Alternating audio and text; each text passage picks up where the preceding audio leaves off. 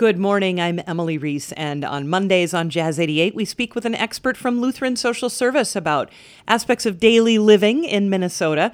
Now, this is an interesting time to think about how we managed our finances a year ago when the pandemic first got underway, and where we are now as the end of the pandemic is in sight.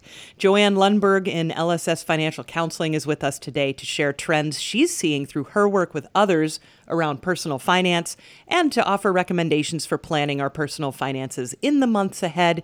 Good morning, Joanne. Good morning. So, first, tell us about what you do at LSS Financial Counseling. Yep, I'm a certified financial counselor uh, with LSS.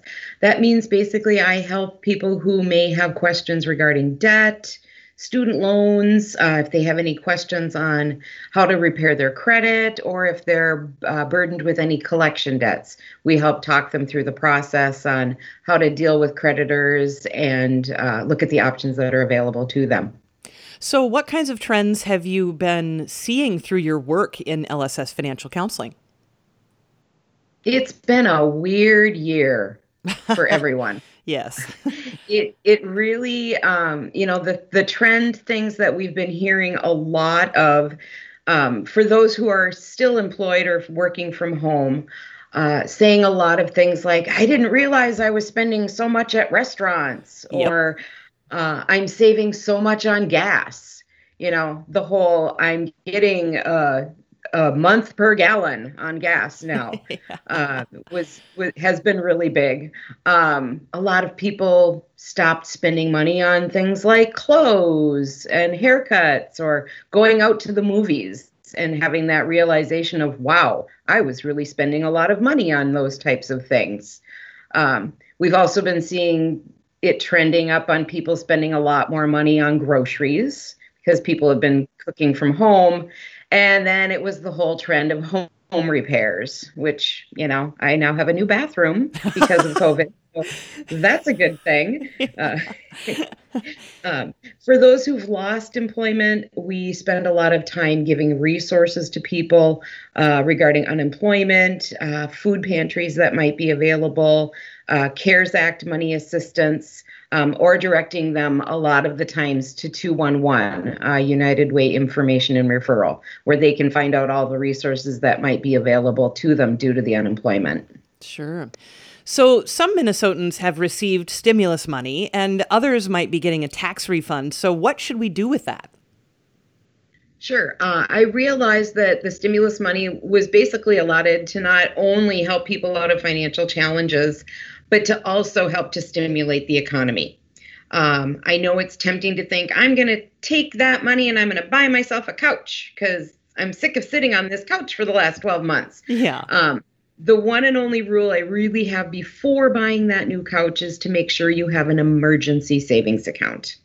Um, I'm a huge proponent of having at least three months worth of living expenses set aside in an emergency savings account. Living expenses being your housing costs, your car payment, your debt payments, groceries, toilet paper, toothpaste, all of those types of things should be socked away at least for that three months of living expenses. Um, sure. There's others out there who are proponents of six months of your net pay. That's the amount that goes into your your uh, checking account, or 12 months of gross pay. I would love to have that as an aspiration, but for me, the reality is more of a three months of living expenses. Once you've got your emergency savings, go buy that couch. so, what do you recommend for those of us who like to eat out at restaurants now that more are opening up? Oh, I am pro restaurant. I love restaurants. I love having someone do my shopping and then they chop it and then they cook it and they serve it to me and then they clean up afterwards. Yeah. I'm saying go to the restaurants, or if you're not comfortable with going to the restaurants, do takeout because I certainly understand the impact that the pandemic has had on restaurants. However, stick to a budget. If you have enough in your budget to go out weekly, do it weekly. For some people, it's uh, every payday, every you know Friday payday, one time, even if it's ordering out Papa Murphy's. Um, you know, do that, do that. You know, continue to do it, but just be strategic with it and don't go overboard because right now it's the temptation to be like, woo, we're going to go eat out every night. Um, also, look at online flyers. Uh, we have a steakhouse here in, in town that has a $9.99 steak dinner. Uh, and it's wonderful. Uh, you know, we pull up, they put the food in the car, we drive away, we go home, we have steak and salad and peanuts and rolls and all for $9.99. So, you know, check around because there's a lot of good deals out there right now. Yes, there are. And you mentioned that a lot of people, grocery bills have increased substantially in recent months. And I was particularly at the beginning of the pandemic very aware of food waste and buying too much at the grocery store yes. just from not being accustomed to feeding myself so much. So, how can we save money? Right. Well, and especially at the beginning of the pandemic, we were like, I'm only going to go once a month because, you know, it's like entering into the Thunderdome uh, or you know you're doing your hunger games salute before you go in and say okay we're doing this. We're going to be strategic and we're running out.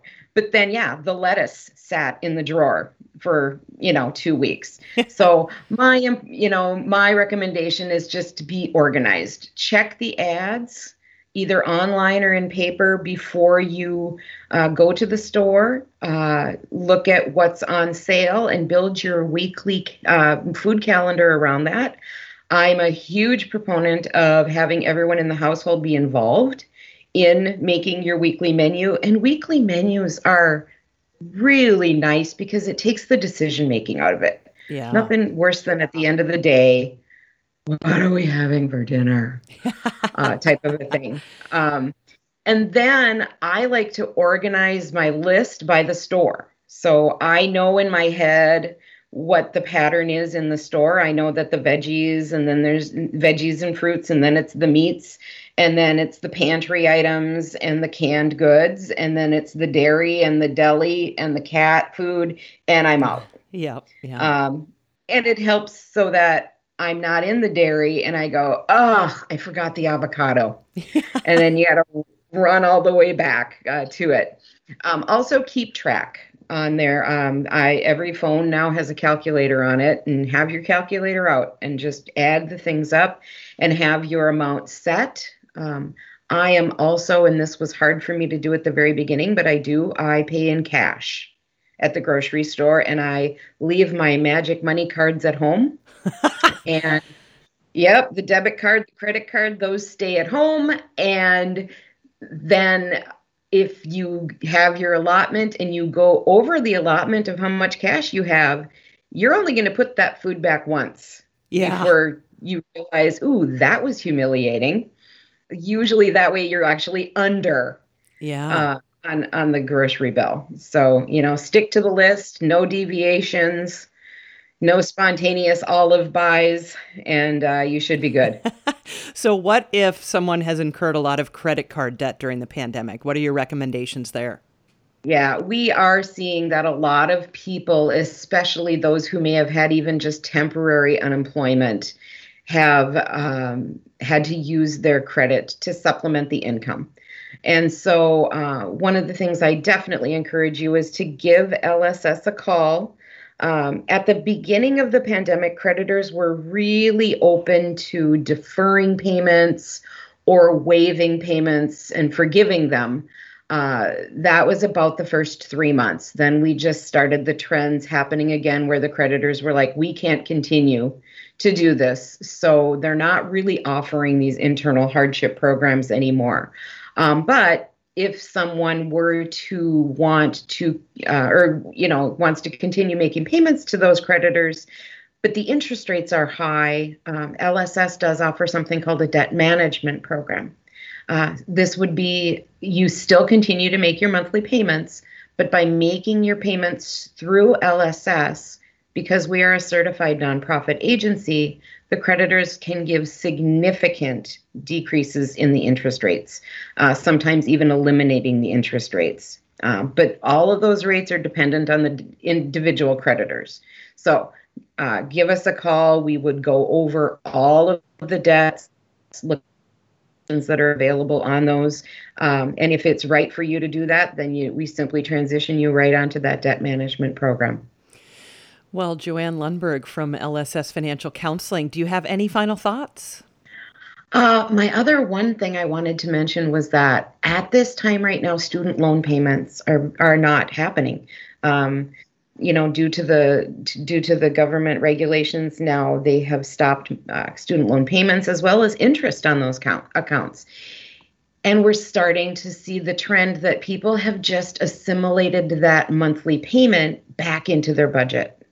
So I want people to be really aware that if you do have those student loans, start paying yourself. If you're not paying it to the student loans, pay it into a savings account to build that habit back into your budget because otherwise when September rolls around, it's going to be a real harsh reality of having to now start making those payments again.